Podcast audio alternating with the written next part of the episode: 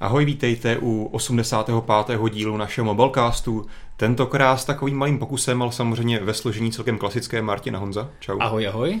A vidíte, že za náma běží tady taková zajímavá věc. Je to možná trochu psychedelický. Každopádně eh, dneska to zkusíme oživit tím, že Jednak běžně se snažíme, pokud ty dotazy alespoň za něco stojí, odpovídat na vaše otázky v živém vysílání, které píšete na YouTube. A teďka do toho zkusíme zapojit tady Periscope, který jsme tady trošku provizorně postavili. A pokud se Martin náhodou zrovna takto postaví stranou, tak tady budete moci vidět i dotazy právě diváků na Periskopu.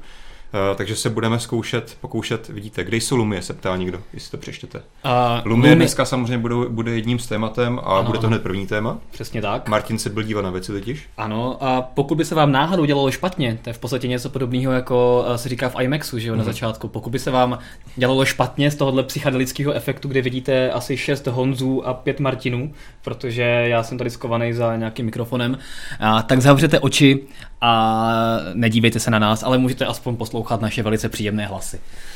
Ale samozřejmě to neznamená, že musíte pokládat dotazy jenom přes eh, Periscope šílený, ale klasicky, jak znáte, tak taky na YouTube a budeme se snažit odpovídat uh, tam i tam. Jo. Dneska nás čeká Mobilecast plný našich chytrých rozumů matematiky, matematiky a na, našeho hodnocení toho, proč se většině výrobců nedaří a proč se některým výrobcům hmm. hrozně moc daří. A... Jednoduše se budeme bavit o finančních výsledcích, ale já bych to pojal trochu stručněji tentokrát. Aspoň takový máme záměr a myslím si, že u, u, u spoustu z nich už jsme se vlastně kolikrát bavili o tom, co je tím důsledkem, takže to bych se možná tím úplně neprodíral znova. Spíše si dáme takové jednotné srovnání, protože my jsme vždycky, jak ten výrobce vlastně se pochlubil svými výsledky, tak jsme o tom vydali článek, mm-hmm. ale nikdy jsme to nedali do kontextu nějak jako celé dohromady. Takže dneska bych to myslím, že jako můžeme takhle celé schrnout, jak kdo na tom je, jak si kdo proti komu vede. A nemyslím si, že úplně musíme pořád dokola rozebírat, že Sony prostě prodělává peníze a bude to tak, jak to bude. No, Potom Dobře. tady máme ale docela zajímavou novinku z Číny, která, kde čínská značka OnePlus představila nový model X, mm-hmm. který opravdu zaujal svým provedením versus cenou. Mm-hmm. Máme tady spekulace ohledně toho, že se Google chystá sloučit Android a Chrome OS. Mm-hmm. A závěrem, závěrem Mobilecastu věnujeme ještě vlastně rušení roamingu v Evropské unii. Zkusíme se tak trochu schrnout, zase vysvětlit, co opravdu nás čeká, co nás nečeká a tak dále. Tak. Krásně jsi to schrnul a mm-hmm. pojďme na první téma, které je teda Tram Martin se díval na věci. Mohli bychom možná k tomu udělat nějakou i znělku. Uh-huh. Takovou tu třeba ve stylu Kim Jong-una, jak se dívá taky na věci. Protože to začíná být takový docela fenomen no? v našem mobilecastu. Každopádně já jsem se byl dívat na věci, konkrétně nové Lumie 950, 950 XL a 550. Uh-huh v nových prostorech Microsoftu, ke kterým se určitě vrátím, protože to mě možná zaujalo Stejně možná jako ty telefony, hmm. protože prostory Microsoftu v Praze na, v nových kancelářích jsou opravdu špičkové. Vy se můžete podívat na a na naši reportáž i z fotogalerií, kde bohužel nám Microsoft nedovolil dát ty úplně nejzajímavější fotky, protože tam nesmělo fotit. A, takže třeba... Můžeš říct, co tam teda bylo? Jo, jasně, to můžu říct. Tam jsou čtyři patra a v podstatě tam máš koncept, že nemáš vlastní stůl, takže kdokoliv přijde ráno do práce, tak si vybere... Musíš pracovat ve stoji. No, když tam nebude místo, tak ano, ale můžeš si vybrat, jestli chceš být v nějakém malém obýváčku, jsou tam třeba místnosti, které připomínají malý obývák, jenom s jedním pracovním místem mm-hmm. televizí, jsou tam větší místnosti, různé a různé prostory pro kooperaci, zajímavé zasedačky, máš tam třeba místnost plnou hudebních nástrojů, takže si můžeš brnkat na kytaru a přitom chytat nějakou inspiraci hmm. a v každém patře máš takhle různé místnosti jiné. A tohle a... to si nějak jako chrání, že to je jejich know-how jak si zařídit ne, interiér. Takže to, to nevím, ale každopádně se tam nesmělo fotit, takže Jirka Vencel uh, vyžádal všechny fotky, co mohl vyžádat od Microsoftu, takže ty, hmm. ty, co máte v článku, tak jsou oficiální, ale každopádně ty kanceláře vypadají hodně moderně, je tam opravdu daný důraz na kooperaci a fakt to vypadá super. A myslím si, že ten nový trend, že prostě nebýt v tom open spaceu po celou dobu hmm. a, a takhle si spolupracovat s kolegy, kde se ti zlíbí, je úplně super. Budeš takhle chodit se Surfacem, bude ti plandat ta klávesnice, budeš pracovat do No co se Surfacem, ale kdyby tam byly HoloLens, že jo, že bys chodil a viděl by tu, bys ten Word a Excel před sebou, akorát bys diktoval jo. v český kortáně, což je sci-fi samo o sobě věci. No ale zpátky k těm telefonům. No. Uh, 950 950 XL, vy jste si mohli přečíst první dojmy a videopohled, takže asi pokud vás zajímají opravdu hodně podrobně, tak se na ně podívejte, na ty články a videa. Já si tě zkusím zeptat tak nějak jako napřímo. No, povídej. Co, co si jako myslíš, že ty telefony jsou, že se to Microsoftu povedlo, že to bude skvělý nástupce, že jde správným směrem, nebo už tam teďka narazil na něco, co si myslíš, že možná bude problém? Jediný, co mě u těch telefonů zklamalo, co se zklamalo více lidí, je, že jsou plastové, mm-hmm. což za tu cenu samozřejmě je špatně, ale prostě je to tak. 1520, kterou... Zdravíme Jarku. Který je v podstatě předchůdce 950 XL, hmm. tak, eh, tak je taky plastová, takže bych v tom neviděl zase takový nějaký problém. Každopádně to škoda, ty telefony prostě nepůsobí tak hodnotně, jako kdyby byly z kovu. Ale... Vlastně do, doteď ty, kromě tady té šestipalcové lumie, byly ty telefony z vyšší řady vždycky s kovým rámečkem, tak, takže no. z tohohle pohledu je to asi malý ústupek. Mě Microsoft tvrdil, přímo tam byl i jeden inženýr, že to je, ač to zní divně, mm-hmm. takže to je kvůli právě odvodu tepla, že uvnitř je nějaký magnéziový rám a že pokud by byl ještě rámeček kovový, tak by se ty heat pipey a další eh, chlazení prostě nějakým způsobem mlátilo, takže tak, aby hmm. se ten telefon nezahříval, tak eh, museli udělat ta záda plastová. Mimochodem, to je jedna z věcí, na kterou se hodně lidí ptalo a musím říct, že fakt ty Lumie, i když jim dáváš pořádně zatopit, jsou připojené přes kontinuum, hmm. mají připojenou druhou obrazovku, hraješ třeba hru na prvním displeji a děláš něco ve Wordu na displeji počítače třeba nebo na, na displeji monitoru, a tak ten telefon se stále nějak moc nezahřívá, prostě hmm. je mhm. takový jakoby teplý, ale není to nic horkého, prostě jak jsme zvyklí od z jiných telefonů s takto výkonnými procesory, I že to tam úplně... XL s 810. Přesně tak, to, což mě velice mě překvapilo a vypadá to, že opravdu to chlazení se povedlo Microsoftu dobře. No a jinak, jak se stalo, jestli to jsou dobrý nástupci, hmm. já když jsem používal ty telefony, tak jsem si uvědomil, že jim v podstatě nechybí nic, co by člověk potřeboval. Všechno, co tu a tam nějakým vlajkovým lodem vytýkáme, tak eh, Lumie všechny mají bezdrátové nabíjení, USB-C, super foťák, mají dobré baterky, mm-hmm. jsou krásně tenké, takže, takže opravdu to nejsou už žádný tlouštíci, jako jsme zvy, byli zvyklí od Nokia z, z dřívějších mm-hmm. dob, takže i díky velkým baterkám by mohli mít dobrou výdrž, Quad HD display, dobře, je to zbytečnost, ale taky prostě je to marketingový e, nástroj, jak se vyrovnat konkurenci. Jdou prostě tady v tomhle, v tomhle tak. boji. No. Takže jako by těm telef- telefonům vůbec nic nechybí, až na třeba Android, tak by někdo mohl říct si tím pádem. Takže po hardwareové stránce telefony vypadají špičkově, teďka je otázka, jak to bude se softwarem. Tak, tak.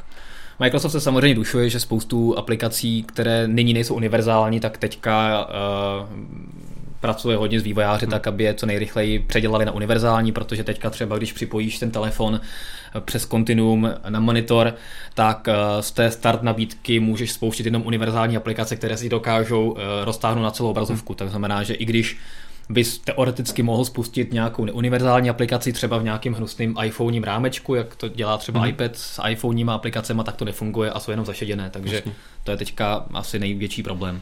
Tam jsem koukal, když už se teda narážíme na to kontinuum rovnou, tak uh, vlastně ty univerzální aplikace, které už tam náhodou běžejí, tak oni běží v to, ve 100% full screenu, že se nemůže dát třeba na půl obrazovky, nebo... Uh, může, předpokládám... Jako, to je věc, kterou že, vidíš, to, co jeden, neskoušel. Že nefunguje tam takový ten okenní klasický manažer. Ne, oke, okení ne, ale ne, vidíš, neskoušel jsem, jestli jako udělat taková nějaký. ta klasická funkce, jak máš na Windows na tabletech, že uděláš ty dvě aplikace vedle sebe. To jsem neskoušel, to nevím, jestli jde. Hmm. Spíš bych eh, typoval, že ne, ale to bych teďka asi což je, což je dost škoda, protože tady opravdu, my už na to, kolikrát jsme to říkali v Mobilecastu, že se na to hrozně těšíme na Continuum, jako hmm. ten koncept, ale já si myslím, že to pořád bude jen koncept, kromě toho, když tam Kromě toho, že tam zatím nejsou aplikace a v nejbližší době jich tam asi tak moc nebude. No tak máš tam všechny aplikace, které jsou vestavěné, takže no. veškeré věci jako mail, kalendář, obrázky, všechno, co používáš normálně na telefonu, uh, Word, Excel, PowerPoint, hmm. jako všechno tam běží. Spíš jenom takový ty a ty největší vývojářství,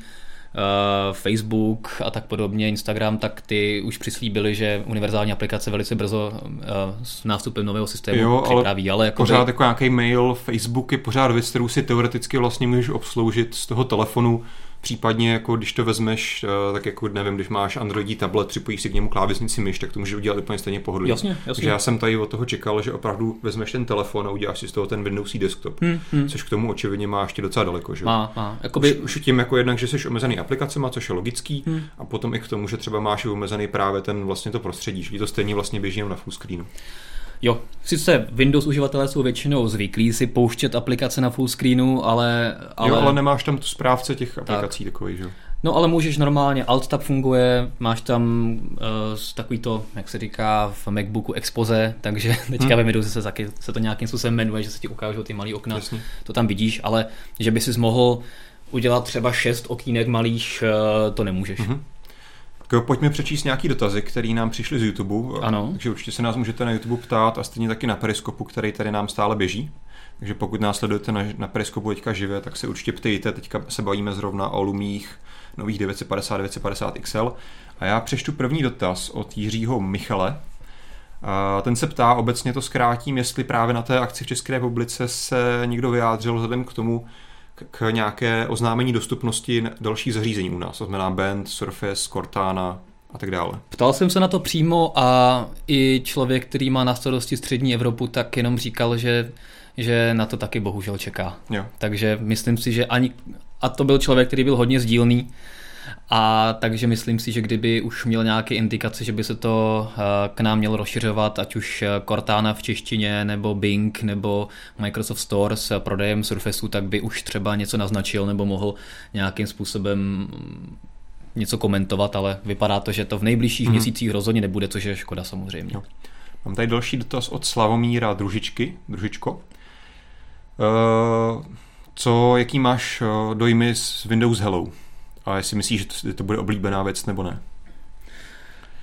Uh, Což možná řekněme, Windows... že to je přihlašování do telefonu pomocí uh, nějaké vlastně čtečky sítnice na oku. Windows Hello je jakoby souhrný název pro zabezpečené přihlašování hmm. obecně, takže buď to může být čtečka otisků prstů na notebooku, nebo, uh, nebo přihlašování pomocí právě čtečky sítnice nebo senzoru uh, sítnice oční, uh, což je i na nových Lumích hmm. 950, 950 XL.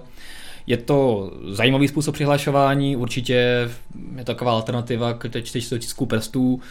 Těžko říct, jestli to je praktičtější nebo méně praktické z hlediska toho, že tady to ověřování prostě trvá déle, hmm. ale na druhou stranu i podle nějakých studií je to ještě výrazně bezpečnější než eh, nějaká, eh, nějaké eh, znaky nebo i otisky prstů a hlavně to spolehlivost rozpoznání je prý vyšší, hmm. že, že máš mnohem těžší je tu čtečku nebo tu, tu kameru uh, ošálit, než v případě otisku čtečku. Já si myslím, prstu. že nejzásadnější bude právě ta rychlost a spolehlivost, která, jak jsem koukal, tak zatím není moc dobrá ta rychlost. Samozřejmě Microsoft ještě má pořád tu výhodu, že na to má nějakou nálepku beta, že na tom hmm. pracuje. Hmm.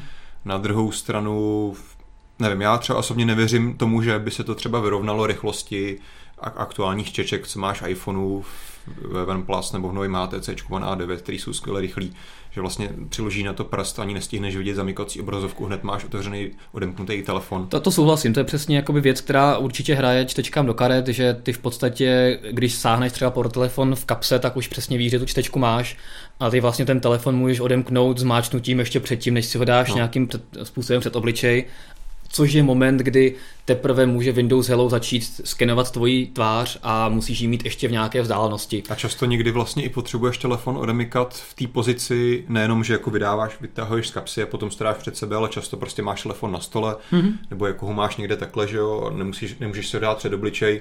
Takže často se ti prostě hodí, že ho autentizuješ bez toho, ani bys ho namířil na sebe. Jasně, to teda už potom u celé řady telefonů, které mají čtečku na zádech nebo na boku, už eh, většinou nejde stejně. Ale to je u... právě zase další pohádka o tom, jestli je ideální, ideální uh, mít čtečku na zádech. No. Jasně. Tady jsem viděl na uh, Periskopu dotaz, ještě než to zmizelo, jestli se bude Continuum Dock prodávat v České republice. Ano, měl by se tady prodávat právě společně s novými Lumiemi, mm-hmm. protože to je Continuum je samozřejmě jedna z funkcí, kterou Microsoft hodně propaguje, takže by se k tomu nějakým způsobem měl dostat. cenu v dolarech nebo i českou třeba? Uh, toho Continuum Docku no. nevíme, ale víme cenu těch Lumí, že by to mělo být nějaký 16,5 tisíce za, za tu klasickou no. vlajkovou loď, za tu 950 a 19 tisíc za tu, za tu velkou. Jo. A ještě se vrátím k tomu Hello a odemykání pomocí sítnice. Eh, tam samozřejmě ta XL ková, to má pouze ona, že jo? Tu nějakou infračervenou kamerku. Uh, já si myslím, že to má i ta menší, ale teďka by to bych si vymýšlel. Vy videu si říkal, že to má jenom ta větší. Myslím si, že ne. Myslím, že to mají obě dvě. Jo. Každopádně měl si třeba možnost to testovat opravdu třeba v nějakých špatných podmínkách světelných? Jo, opravdu... zkoušel, zkoušel jsem to ve tmě a normálně to jo? pozná. Úplně tak to v pohodě dobře. pozná a je zajímavý, že to pozná častokrát i když ten telefon nemáš namířený hodně na sebe, že ta kamerka má evidentně docela jo. široký záběr, takže když jsem ten telefon držel takhle, mm-hmm. a ta kamerka směřovala takhle nějakým směrem úplně jinam, tak ten telefon se odemknul, protože mě prostě mm-hmm. viděl. Tak na to takže, jsem zvědavý, jak to Microsoft Takže to bylo docela, docela fajn. Ještě nějaké další dotazy od uh, zvídavých čtenářů? Mám tady dotaz od Dominika Patáky zase k tomu kontinu, jakože co si o tom obecně myslíme, jestli to bude mít nějaký reálný přínos. Asi jsme to už okomentovali, oba se na to těšíme, na ten koncept, ale já třeba můj názor je takový, jak jsem říkal, že to asi ještě musí někam dospět. Hlavně třeba z pozice si myslím, že až bude někdy Microsoft dávat třeba do svých telefonů x86 procesory klasický, nějaký hmm. Intely, nebo hmm. jestli se do toho někdy pustí někdo jiný než Intel, aby opravdu potom už tam nebyla vlastně žádná překážka pustit si tam běžný Win32 program. No já to osobně určitě se na to těším, určitě to vyzkouším a zkusím třeba týden uh, chodit do kanceláře a mailovat a dělat ty základní věci, které s tím jdou dělat uh, právě jako z telefonu a uvidím, do jaké míry to je použitelné, hmm. nebo třeba, že bych doma nepoužíval počítač, ale jenom bych uh, vyštrachal někde nějaký monitor. A... Jasně. Jo, tak jako když ti stačí mailovat, kouknout se v Edge na internet, tak potom jako v tom nevidím problém. No. Což jako 95% uživatelů by stačí, že na počítači dělají jako základní věci. Takže, no, já jsem to taky zvědavý, jestli to bude v reálu použitelné. Mm-hmm.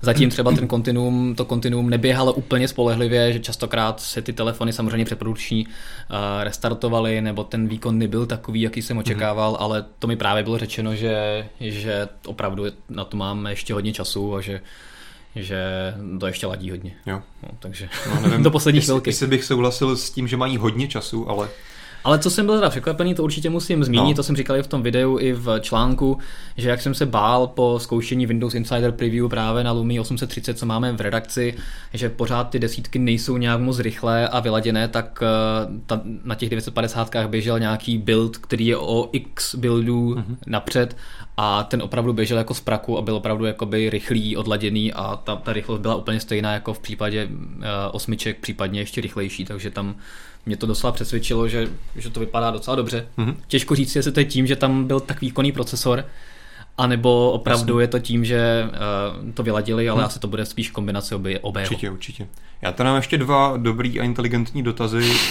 Začnu například od Michala Fischera, který se ptá, jestli ta Lumie, když je zapojená v tom Continuum doku, jestli se přitom nabíjí, případně jaká je spotřeba baterie. Jestli třeba se nemůže stát to, že by se ten telefon rychleji vybíjel, než se dokáže nabíjet. Nabíjí se určitě a bohužel jsme neměli ještě dost času na to vyzkoušet hmm. to, jestli se vybíjí nebo jestli se pouze třeba vyrovnává no, ta... Předpokládám, že mají Lumie vůbec nějakou obdobu fast charging přes tu USB-C. Mají právě, no. Tak asi právě... se dalo čekat, že Ty... určitě ten příkon při nabíjení bude dostatečně velký na to, aby pokryl veškerý potřeby toho telefonu. To je jedna z největších lákadel těch nových Lumí, že na 50% se dostanou hmm. během půl hodinky, což je super. A potom jenom takové malé doplnění od svworks.cz, že výhodna, výhoda té čtecí sítnice i to, že vlastně telefonu budeš moc odemknout i v rukavicích, což je pravda oproti čtečkám otisku prstů. To je pravda. No a to v nadcházejícím zimním období se bude hodit. Hmm, a protože, protože mají Lumie i ten vysokocitlivý displej, tak v podstatě potom budeš moct uh, opravdu hmm. celý ten telefon autentifikovat a používat jenom s rukavicích. Jo, to je asi dobrý point, to mě ani nenapadlo. No, taky se přiznám, že mě to zatím nenapadlo a asi tím, že jsme uh, neměli možnost používat minulou zimu telefony se štěčkou tisku prstů. Asi, asi, asi proto, no. Každopádně jenom víc takových inteligentních dotazů a poznámek. Jo. Já bych možná jenom schrnul teda obecně to, jak se na začátku někdo ptal, co si jako myslí obecně o tom Windows Hello, či, čímž asi myslel tu autentizaci pomocí snímání sítnic, jestli to bude používané nebo ne.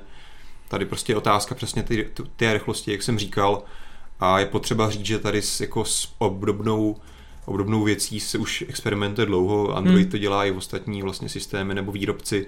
Akorát oni teda snímali nějaké že jo, vlastně foťákem jenom tvář a hledali tam nějaké uh, jakoby unikátní věci. Jasně, a vždycky to... to selhalo na té rychlosti a případně problémů ve špatných světelných Jasně, podmínkách. Tohle to jakoby srovnávat zase nelze, protože třeba ty Lumie mají jako dedikovanou kameru přímo na to a ještě právě infračervený snímač, takže tam je to přímo dělané na, ty, na tu sítnici, takže tam si myslím, že by takové problémy být neměly, ale opravdu... Jo, ale pořád je to jako evoluce tady toho podobného přístupu hmm. a je otázka, jestli ta evoluce bude natolik velká, že právě dokáže se vyrovnat pohodlností těm čtečkám, pokud teda náhodou se nebavíme o té země, kdy máš rukavice. Jasně. No Microsoft to zdůvodňuje i tím, že to použil kvůli i korporátním klientům, kam samozřejmě hodně hmm. cílí, kteří chtějí maximální bezpečnost a oproti čtečkám otisků prstů nebo dalšímu zabezpečení je prostě ten skener sítnice spolehlivější a ještě bezpečnější. Takže vyměnili třeba jednu vteřinu rychlosti hmm. za uh, nějakou spolehlivější funkčnost. Já jsem zvědavý, jak dlouho potrvá, než to někdo obejde nějak. no, Jestli fakt budeš muset někomu vydloubnout oko, nebo to obelžeš, nevím, něčím. No obrázkem to prý obelhat nejde, Jasný. tak, což je jako jasný, ale... Nějakým umělým bokem. Jasně. Uh, napadá ti ještě něco zajímavého glumím, co třeba nebylo na to úplně prostor říct v prvních dojmech ve článku? Já myslím, že jsem tam tak nějak shrnul všechno, takže koho zajímají nové lumie, tak diskutujte pod hmm. článkem okay. o, o lumích. Tak řekněme jenom závěrem dostupnost teda. Dostupnost listopad za 16 950 19. Zatím nějak konkrétní, prostě listopad. No spíš asi koncem listopadu jo. bych to tak typoval. Microsoft Lumia 640 nebo Lumia 735 eh, se nás někdo ptal na, eh, tady na periskopu, ale to jsem teda nezachytil, co se snažil říct. Sice je lepší z nich. A sice je lepší, no, tak... To můžu zeptat v diskuzi v nějakém článku třeba. Přesně tak. Uh, tak jo, tolik stačí asi tedy k Microsoftu Lumím. Mm-hmm. A posuneme se tedy na tu vlastně nejzajímavější část dnešního Mobilecastu. Ano. To jsou finanční výsledky. Já jsem to seřadil ty firmy uh, ne úplně stoprocentně, ale začínáme od těch eh, firm, které si vedou bídně až pomalu k těm, které si vedou více než dobře. Prach bídně až bídně mm-hmm. a mhm. potom jasně. Takže první um, výrobcem, který si vede v podstatě prach bídně je Sony, mm-hmm. bohužel. Je stále tedy v provozní ztrátě, ačkoliv tedy ta ztráta je o velké poznání nižší, než byla minulý, v tom samém kvartálu minulý rok konkrétně tedy ve třetím kvartálu, tomu klasickému kalendářním, když to převedeme, protože každá ta firma si vlastně ty fiskální kalen, kalendáře má trošku jiné. Hmm, hmm. Že já jsem v tom dnešním vlastně srovnání to všechno posunul na klasický kalendářní kvartál, tedy na ten třetí, který teďka proběhl. A v tom Sony mělo tady provozní ztrátu 176 milionů amerických dolarů v přepočtu, hmm. což je obrovská částka, mm, ale když to srovnáš s třetím čtvrtletím v roce 2014, kde to bylo 1,4 miliardy dolarů, tak je to, dá se říct, že to je nějaké určitě zlepšení. Každopádně, co je pro Sony nepříliš pozitivní ukazatel, je počet prodaných zařízení, které je pouze 6,7 milionů oproti téměř celých, necelých 10, 10 miliony právě před rokem. A tady je vidět, že to opravdu jde se Sony od 10 k 6. Ano, tady ale je vidět, tady jsou vidět dva trendy. Jeden, eh, že se snižuje počet zařízení v souladu s tím, že eh, Sony se už asi před rokem řík, řeklo, že se bude zaměřovat spíše na vlajkovější lodě a na telefony s uh, větší marží. To je pravda. Tím pádem jich prodává méně a i na těch finančních výsledcích je vidět, že prodává sice méně zařízení, ale s vyšší marží, tím pádem mu to trošku pomáhá, ale stále to ty výsledky rozhodně nejsou takové, Tam jako bychom chtěli. Samozřejmě museli víc vidět do účetnictví Sony, jestli za snížením té ztráty stojí opravdu to, že si Sony třeba zvýšilo marži na jeden průměrně prodané zařízení, anebo je to tím, že dokázalo ohřezat náklady. Mm-hmm. Efektivně to, to asi nevíme. Určitě tam bude asi oboje hrát do toho. Teďka je otázka, co jakou měrou. Každopádně zajímavá věc, Sony si vlastně může podat ruku s Microsoftem v počtu podaných, prodaných zařízení, mm. protože je to v podstatě stejné číslo, kolik Microsoft prodal svých Lumí za stejné čtvrtletí, co jsme říkali minule, že to je mm. zhruba 6 milionů. Mm. Takže opravdu to nejsou nějaká vysoká čísla. Tady je hlavní problém asi, že Sony víceméně nemá prezenci v Severní Americe žádnou. V Číně vlastně se jim taky nedaří, protože tam je hlavní měřítko cena.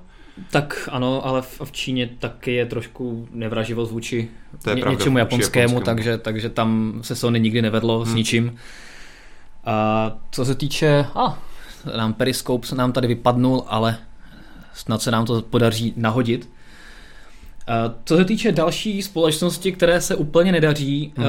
kterou teda nemáme tady v, v našem scénáři, no. tak je HTC, o které jsme se bavili minule. A to má jenom o trošku nižší ztrátu než Sony.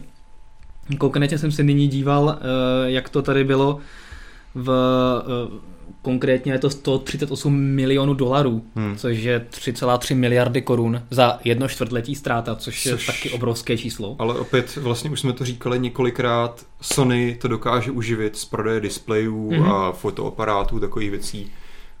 HTC to nemá z ničeho jiného dotovat. No. Tak, Tady tak. Opravdu. To jsme říkali už vlastně minule. A Potom... nemáš náhodou, neviděl jsi tam počty prodaných zařízení? Ne, ne, ne, to HTC tady konkrétně ne, nezveřejnilo, hmm. ale, ale možná to asi také nejsou příliš lichotivá čísla.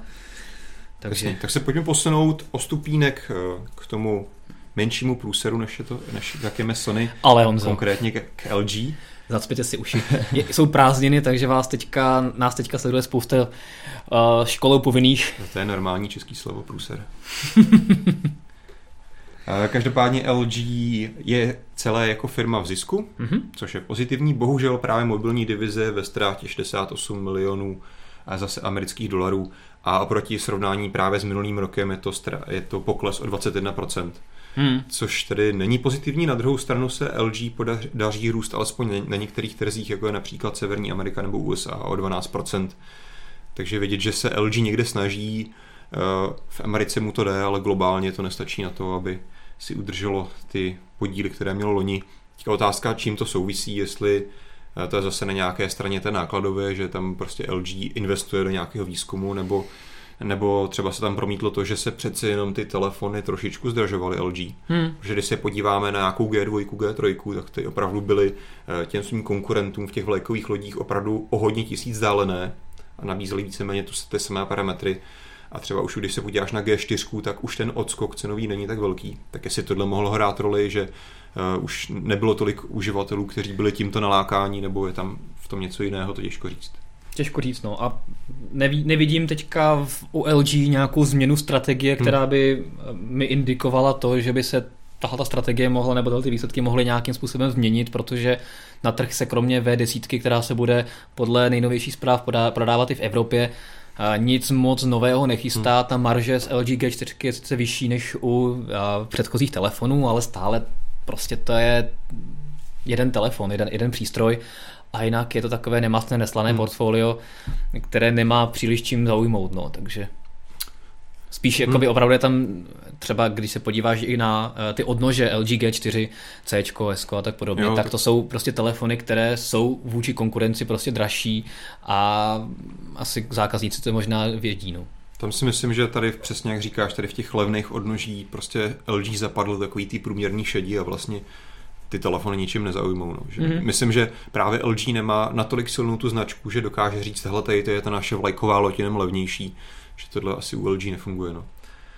Pojďme se ale posunout naopak do pozitivního smyslu mm-hmm. Huawei, který samozřejmě podle očekávání stále roste, stále se mu ještě více daří. Konkrétně v posledním kvartálu prodalo eh, přes 27 milionů telefonů. My tady máme zrovna Huawei Watch, které nám přišly do redakce. Které tomu tedy asi moc nepomohly, ale... Ty, ty zrovna ne, ale, ale v úplně nadcházejícím čtvrtletí by mohly. Mm-hmm. Ale když se například podíváš právě ve srovnání oproti minulému roku, tak například v Evropě je to 98% růst, nebo o 98% přesněji. Tak to... Počet zařízení prodaných. Tak, tak, což je tedy opravdu hodně velký růst. A co je pro Huawei hlavně pozitivní, a to si myslím, že o to se taky snaží třeba poslední rok, je to, že se mu opravdu začaly hodně prodávat high-endy, nebo ty hmm. dražší telefony, konkrétně Mate 7 se prodalo 6 milionů kusů, P7 7,5 milionů kusů, takže tady vidět, že už opravdu Huawei se pomalu se, nebo se mu daří přerodit se z toho čínského výrobce, který zaujal hlavně těmi telefony za 4 tisíce, už opravdu uh, ve výrobce, kterého jsou třeba i lidé v Evropě ochotní brát vážně mm. a dají za Huawei telefon třeba 14 tisíc korun. A ten trend pokračuje dál, protože P8, což je nástupce P7, mm. tak ty, té se už taky prodalo 4 miliony kusů, takže tam je vidět, že uh, se tomu telefonu taky daří. Huawei vkládá velké naděje i do Mate SK, který už není vůbec levný telefon, hmm. ty dobré ceny těch Huawei telefonů jsou tatam. A je vidět, že Huawei opravdu do puntíku naplňuje tu strategii, že on bude prodávat pouze ty vlajkové lodě a hezké kovové stylové telefony za vyšší cenu. A pro ty telefony s dobrým poměrem ceny a výbavy tady má svoji značku Honor, která právě uh, pokrývá ten segment do těch 10 tisíc, 9-10 tisíc a je tam celá řada telefonů, které fakt mají dobrý poměr ceny a výbavy. Na druhou stranu samozřejmě do, těch, do těchto čísel se promítá i Honor. Tak, tak.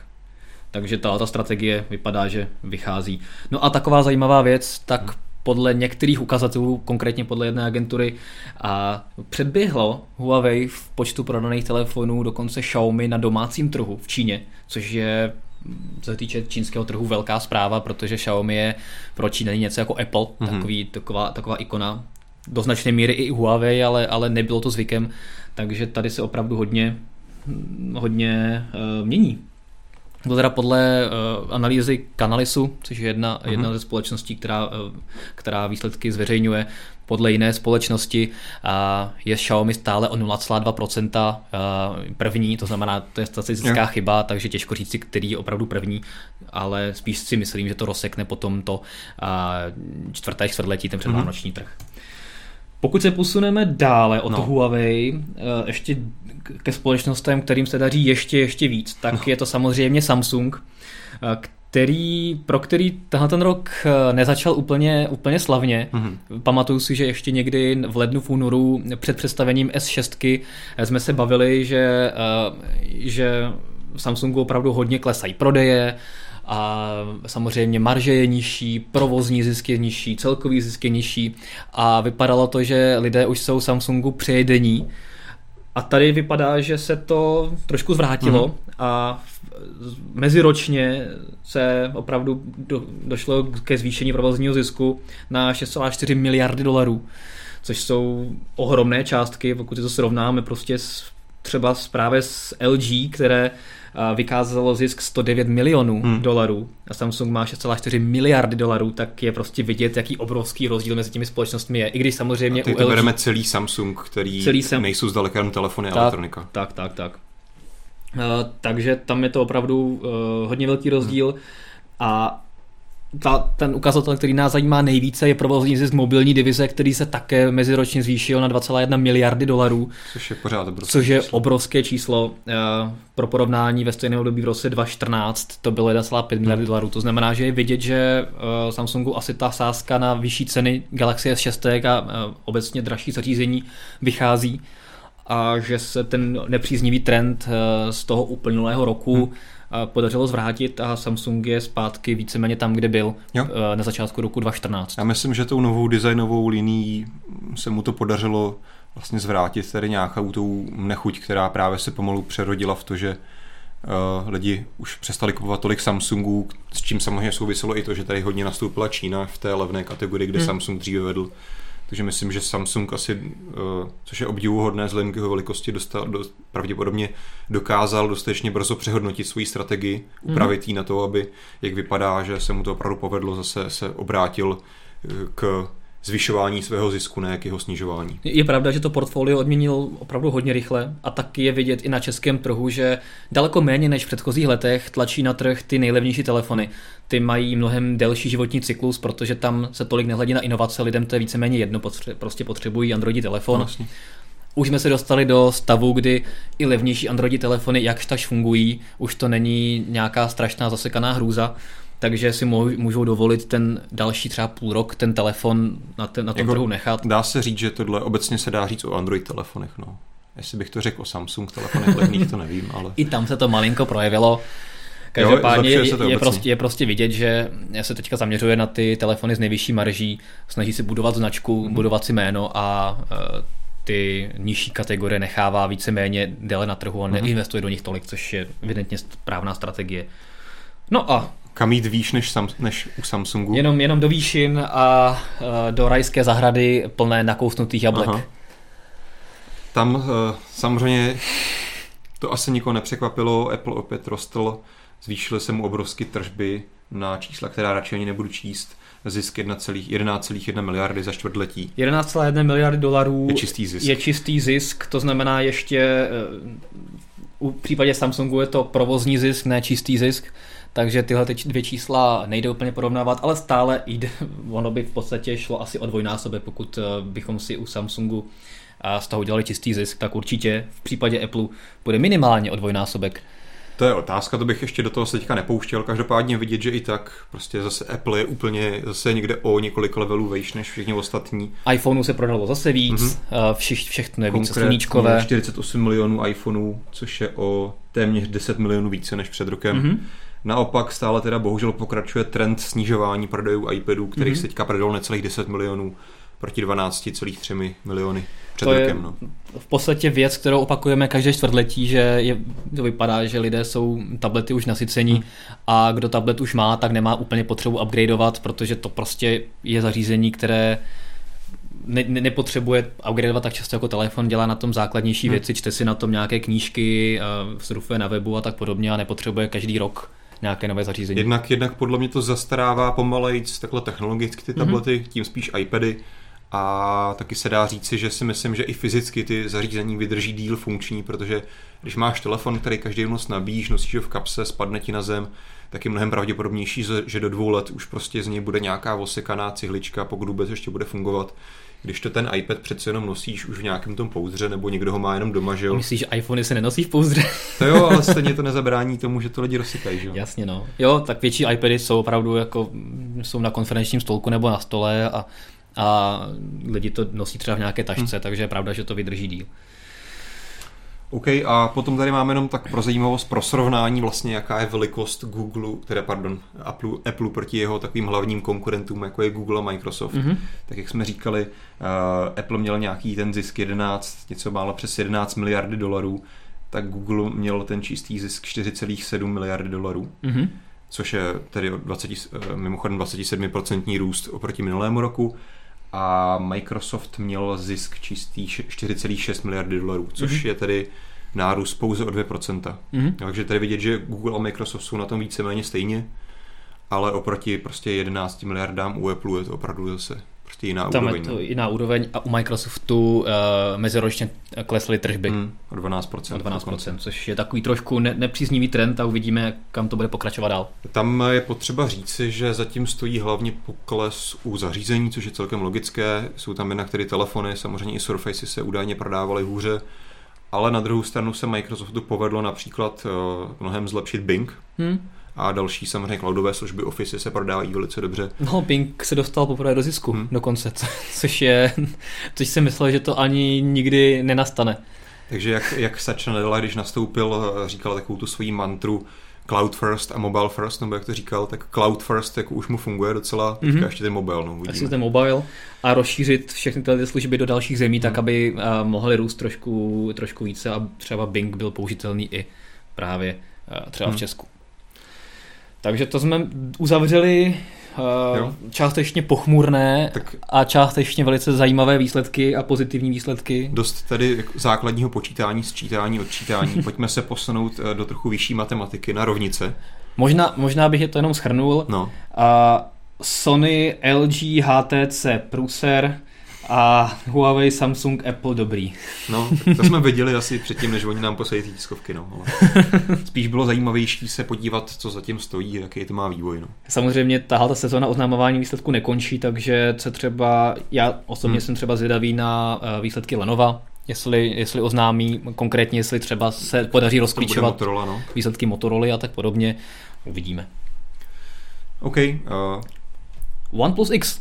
OnePlus X se rovná kolik? OnePlus X. Místo X to může být třeba krát. Nebo krát, no. OnePlus krát. OK, krát co, ale.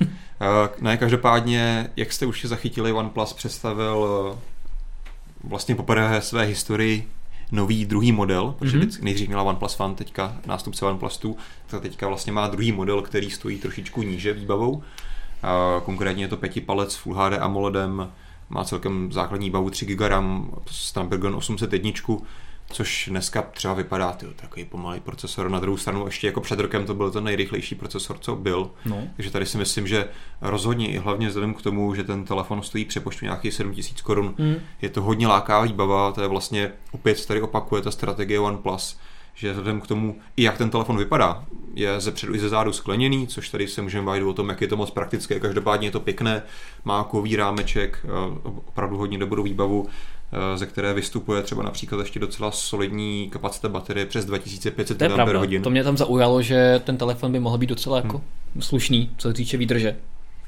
Takže tady to si myslím, že je opět zajímavý recept na opravdu hodně lákavý telefon tady v té kategorii kolem 7000 korun. Jediný, co to zase bude kazit, je prostě ten hrozně hloupý systém pozvánek. No. Jasně, to jsem, já jsem si říkal, jestli se bude snažit opět OnePlus vyvolat nějaký hype a takovéhle trošku už přežitou podle mě marketingovou hmm. kampaň s těma pozvánkama a vypadá, že to bohužel uh, tam je. Pavel eh, V24 na Periskopu se ptá přesně na věc, se který jsem se chtěl teďka dostat a to je absence USB-C. Což mě zklamalo, protože jsem doufal, že tady by třeba OnePlus k tomu nějaký ten dolar při nákladech na to výrobu toho zařízení přidalo USB-C, aby to bylo vlastně stejně kompatibilní s tím větším modelem. Hmm. Bohužel tomu tak není, na druhou stranu opravdu je to budget, ještě více budgetový telefon, takže hold to musíme pochopit. Počítali každý dolar. No a je vidět, že to můžeme vidět i u dalších výrobců, že se opravdu z USB-C stává jakýsi luxusní konektor, který je vyhrazen těm vyšším modelům hmm a těm nižším zůstává zapovězen, takže bohužel to vypadá, že třeba v následujících letech budeme mít dočasně doma víc nabíječek a pokud je třeba v rodině víc telefonů a jeden, jeden, jeden člověk bude mít uh, vlajkový telefon a další dva nějaké horší, tak budou muset bohužel používat dva, dvě různé nabíječky. Je pravda, že vlastně i když máš rodinu, která je vždycky pravověrná konkrétní značce, hmm. tak právě i v rámci ní si nemůžeš koupit celé to portfolio s tím jedním konektorem. Přesně tak. Pravda, no. I, I třeba jak jsme byli eh, dneska, jsme se bavili o Lumích, tak také vlajkové eh, Lumie mají USB-C, Lumie 550, která je budgetový telefon, hmm. tak má klasický micro USB, takže je to trošku škoda a já jsem se osobně trochu víc těšil na to, že do toho výrobci šlápnou a řeknou si tak, konečně tady máme jednotný konektor a nebudeme tady řešit zase různé standardy, což jako bohužel hmm tak bude asi. Když jsme u těch malých nevýhod, tak za nás musíme určitě opět zmínit NFC, což na druhou stranu není vzhledem k absenci i v OnePlus 2 hmm. překvapení. Hmm.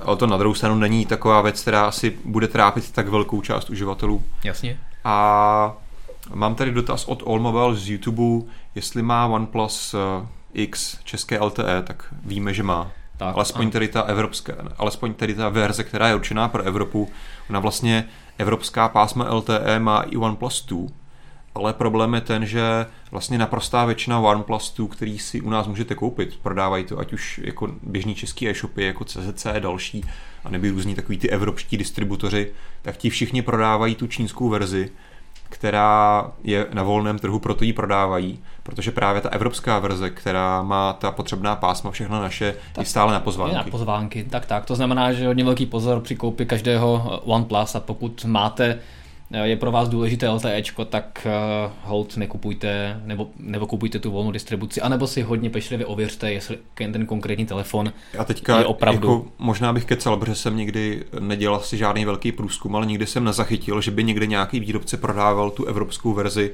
která je pouze na pozvánky. Já si myslím, že téměř bezpečně se dá říct, že kamkoliv na jakýkoliv shop půjdete, tak to bude čínská verze. Jediný způsob asi, jak si koupit tu evropskou verzi, tak je prostě si to hmm. koupit přímo od OnePlus na pozvánku. Teď je otázka, jak to bude tady z OnePlus X. Víme, že první měsíc minimálně ten telefon bude opět se prodávat na pozvánky hmm. a potom je otázka, jestli ty pozvánky úplně zruší i třeba pro náš trh, nebo zůstane zase to stejné a bude jenom ve volném prodeji ta čínská verze. To asi teďka ještě brzo hádat. Každopádně to zajímavý tah od uh, OnePlus a začíná mít takovou ucelenou rodinku zařízení. Jo. Lukáš má nějak se ještě ptá, jestli má bezdrátové nabíjení, tak bohužel samozřejmě nemá, nemá stejně jako ten větší, dražší model. Je to škoda. Hm? Jinak možná jsem tady ještě neřekl, že na pozvánky se to ještě neprodávat už 5. listopadu, samozřejmě v České republice, nebo můžeš to nechat poslat do České republiky z Číny, mm-hmm. přímo od OnePlus. Uh, takže uvidíme, no, jak, jak brzo se ten, a jestli se ten telefon dostane do nějaké pro běžného smetelníka dostupné distribuce. Mm-hmm. Jinak, jinak se asi těšíme, no. 7000 korun za tu běžnou verzi, pak ono tam je samozřejmě ještě nějaká verze s nějakým trošku jiným materiálem na zádech, která asi bude pro nějaký fajnšmekry, ale mně přijde celkem hmm. zbytečná, protože ten telefon je těžší, vypadá velice stejně a bude dražší a jako asi co je jediný na něm zajímavý, takže to bude údajně limitovaná edice 10 tisíci kusů, takže jestli se někdo bude chtít cítit být unikátní, na druhou stranu si myslím, že pokud se někdo v České republice koupí OnePlus X, tak bude unikátní, ať už bude ještě mít tu evropskou verzi, verzi tak, tak bude unikátní ještě víc. Tak.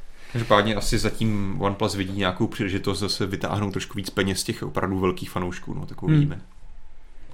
No a samozřejmě velké lákadlo, uh, Oxygen OS, uh, vlastně systém, který vypadá téměř jako čistý Android, co jsme měli možnost testovat, že OnePlus 2 a co vím i třeba od lidí, kteří se koupili, tak vypadá, že opravdu ten systém je tam dobře odladěný. Takže to si myslím, že pak, že to bude stejná písnička i na tady tom levní, levnějším modelu, tak to bude ještě zajímavý. No, to tvoje Motorola neumí, viď? Jo, tak když máš rychlý ruce, tak je sundáš. Pojďme se ale posunout na další téma, když už teda tady rozebíráme nějaký ten čistý Android. Ano. Uh, tak teďka vlastně Wall Street Journal a následně na něj i The Verge potvrdili nebo eh, vydali, že jejich zdroje uh, vlastně konečně jim řekli to, že jak se o tom, o čem už, už se vlastně dlouho spekuluje, uh, že Google sloučí Android a Chrome OS. Mm-hmm. Uh, což O tom se mluvilo hrozně dlouho, ještě vlastně loni Sundar Pichai to vyvracel, že tomu tak nebude, tak teďka vlastně šéf, který teďka teda bohužel nevím, jak se přesně jmenuje, který má právě teďka Android a Chromos na starosti, Uh, tak uh, právě podle, není to stále samozřejmě oficiálně potvrzeno, ale právě i takhle ze dvou různých zdrojů víme, že to tak pravděpodobně bude a víme, že k tomu dojde pravděpodobně v roce 2017. Mm-hmm. Takže se dá očekávat, že už možná na Google I.O. 2016 Google něco ukáže, nějaký koncept. Ono to podle mě je o slovíčkách. On hmm.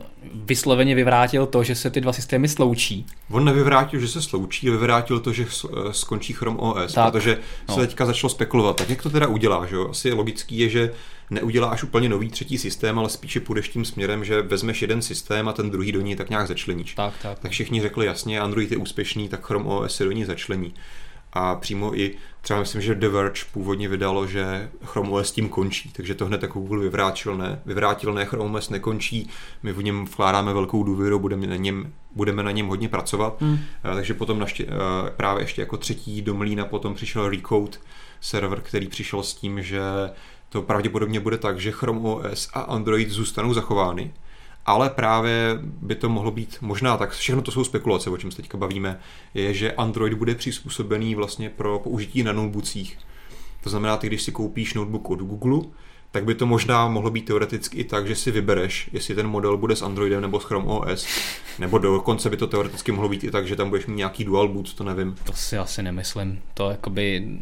Já, já právě myslím, že to směřuje k tomu, co uh, už jsme říkali snad i před rokem, že nemá úplně smysl, aby měl Google dva jakoby úplně odlišné systémy, které se chovají jinak, vypadají jinak, dělají jiné věci, tak proč neudělat to, jaký je dnešní trend, co třeba se snaží dělat eh, teďka Microsoft třeba, tak nemít jeden systém, který funguje napříč zařízeními a využít toho potenciálu mnohem víc. Otázka je, jestli to dobrý krok, protože zatím Microsoftu se nepodařilo ukázat, že to jako dobrá strategie je. No tak zatím ještě produkty od Microsoftu, které to ukazují, ani nejsou na trhu, takže, no, tak takže jako to ukázat ani nemohou. Už jde od osmiček, že jo, který byl docela jako fail ve výsledku.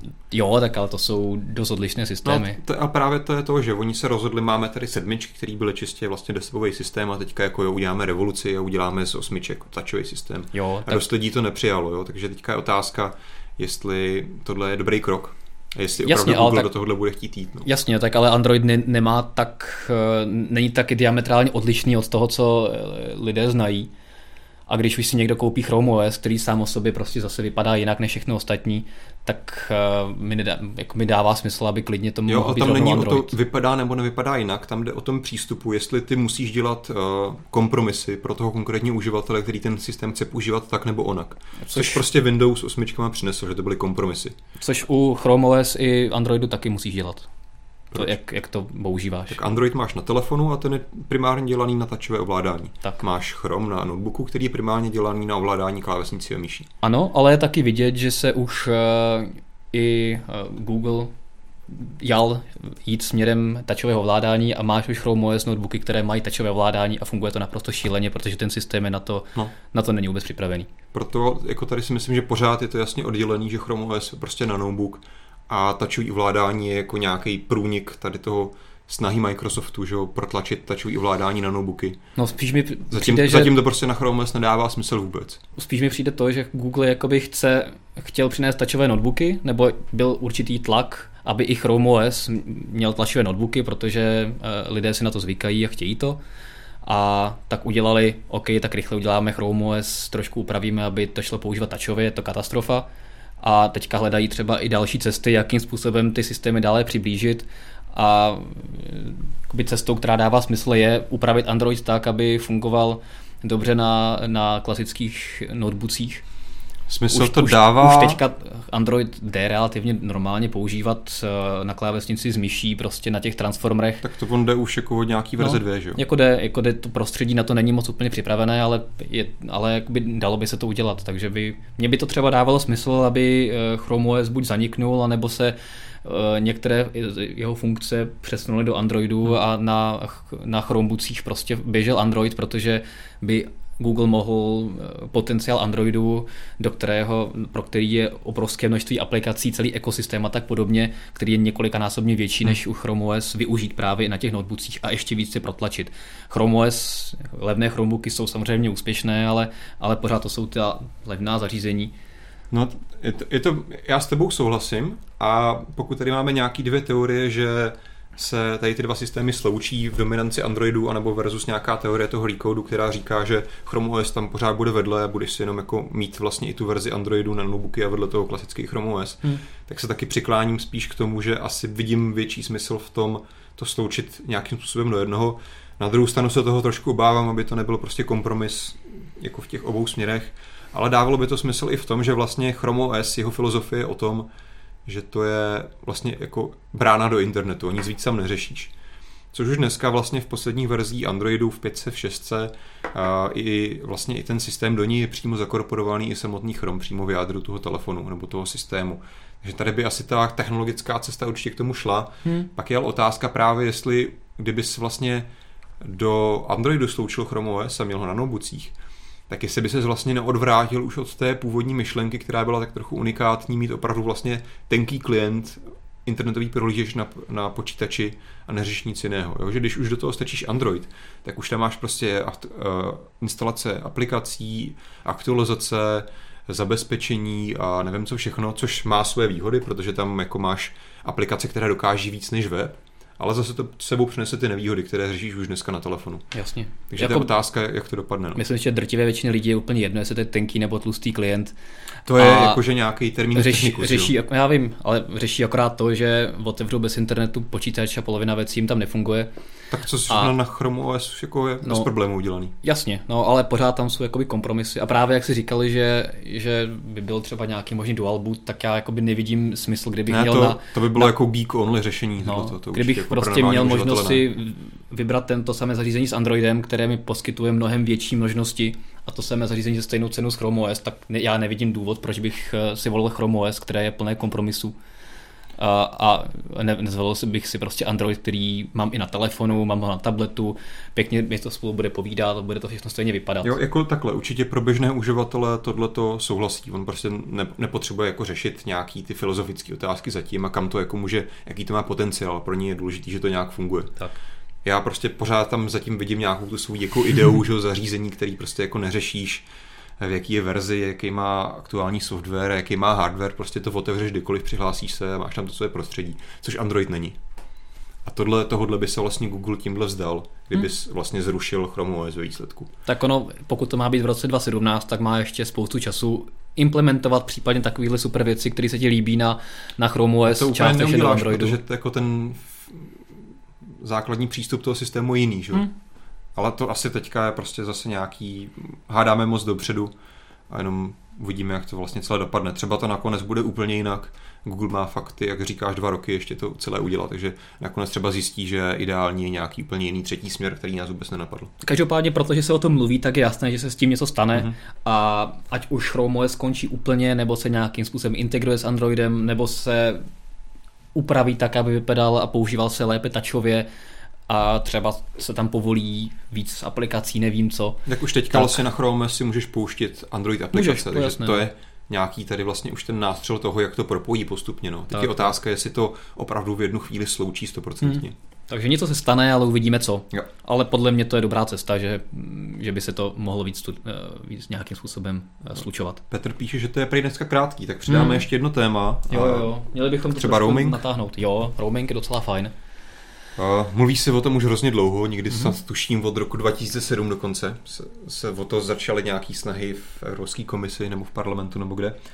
Každopádně teďka konečně už máme 100% oficiálně schválený to, s čím jsme víceméně počítali, že od 15. června 2017 Evropská unie úplně zakáže poplatky pro roamingové prostě roamingové poplatky mm-hmm. za nějaké propojení toho, když voláš ze zahraničí v rámci Evropské unie, posíláš SMSky tak. nebo datuješ.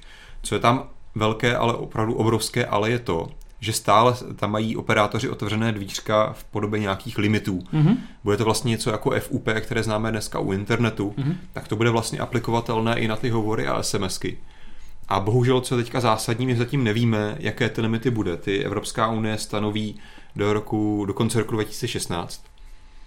Takže tady vlastně je to o tom, že ta idea původní, nebo ta jednoduchá, ten jednoduchý titulek je ano, ruší se roaming, super, já na to se těším, pojedeš prostě do Španělska a budeš moc datovat a volat za stejný peníze jako doma. Na druhou stranu tam opravdu bude nějaký limit a teď je velká otázka v tom, jak velký ten limit bude. Hmm. Že ty, jakmile ten limit přesáhneš, tak ti operátor bude moc účtovat zase ty roamingové poplatky. Které už potom budou moc být, být trošku i zajímavé. A ty pro... budou také eh, pravděpodobně zase regulovány. To samozřejmě. Nebudou nějak extra velké, ale budou tam. Tak, tak. A dokonce tady, eh, myslím, že Lupa.cz psala o tom, že padají návrhy teďka aktuálně, které samozřejmě nejsou nějak finální, ale to jsou ty návrhy, které můžou být určitým způsobem pro nás vodítkem k tomu, jaké budou eh, ty výšky těch limitů, tak tam padaly taková absurdní čísla, jako že ten limit bude 40 minut hovorů, 40 mm-hmm. SMS, a 80 MB dat, ale ne za měsíc, ale za rok. Za rok. Hmm. Takže to je věc, tak která teďka... podle mě nestačí ani tomu nej, jako nejméně náročnému uživatelovi. Já se trošku bojím, aby to nebyl, uh, jasně Evropský parlament to nyní schválil, je jasné, že to bude, to jsme ještě neřekli, platit od června 2017. Jsem říkal na začátku hned. Uh, aha, dobře. 15. června. Konce. 15. června, ale aby to nebyl systém, že vlk se nažral, no. ale koza zůstala celá, to znamená, OK, zůstal, zrušili jsme roaming, ale dáme tam tak nesmyslné FUP, že v podstatě se nic reálně nezmění. A... To je vždycky boj těch dvou zájmových skupin. Máš tady voliče těch eurokomisařů nebo těch jakože poslanců, co tam jsou, že jo? a potom tady máš lobbying od operátorů. Tak. Oni prostě musí tak nějak víc vstříc oběma, aby hmm. si udrželi ta svá místa. Že jo? No, takže tady to je ten kompromis, který z toho vzešel a bohužel vlastně eh, ten zásadní určující prvek, to znamená výška toho limitu, ještě tak hodně otevřený, že vlastně teďka vůbec nemůžeme říct, jestli jsme vyhráli nebo ne. Tak, tak. Teď víme, že se to změní, ale nevíme jak. Jestli, hmm jestli ve výsledku to opravdu bude 40 minut za rok, tak to je vlastně, kdyby to pro zrušení roamingu neproběhlo. Že? To si myslím, že ne. Já si myslím, že tohoto byl nějaký extrémní návrh. Já jsem to sledoval trošku a tam byly opravdu jako návrhy, které, které nebo většina poslanců chce jít normální, normální cestou, i v kontextu toho, že už máme i nějaké neomezené tarify v, v rámci těch zemí, častokrát nejvyšší neomezený tarif už má i nějaký docela zajímavý balíček pro používání zahraničí. Já třeba, co používám Outučko, tak tam máš prostě uh, docela slušný počet minut eh, SMSek i, i dat za měsíc v zahraničí hmm. v rámci toho paušálu. Takže v podstatě nedává smysl, aby, aby Evropská unie udělala limity, které jdou pod teďka ten trh, protože by v podstatě nikdo tím nic nezískal.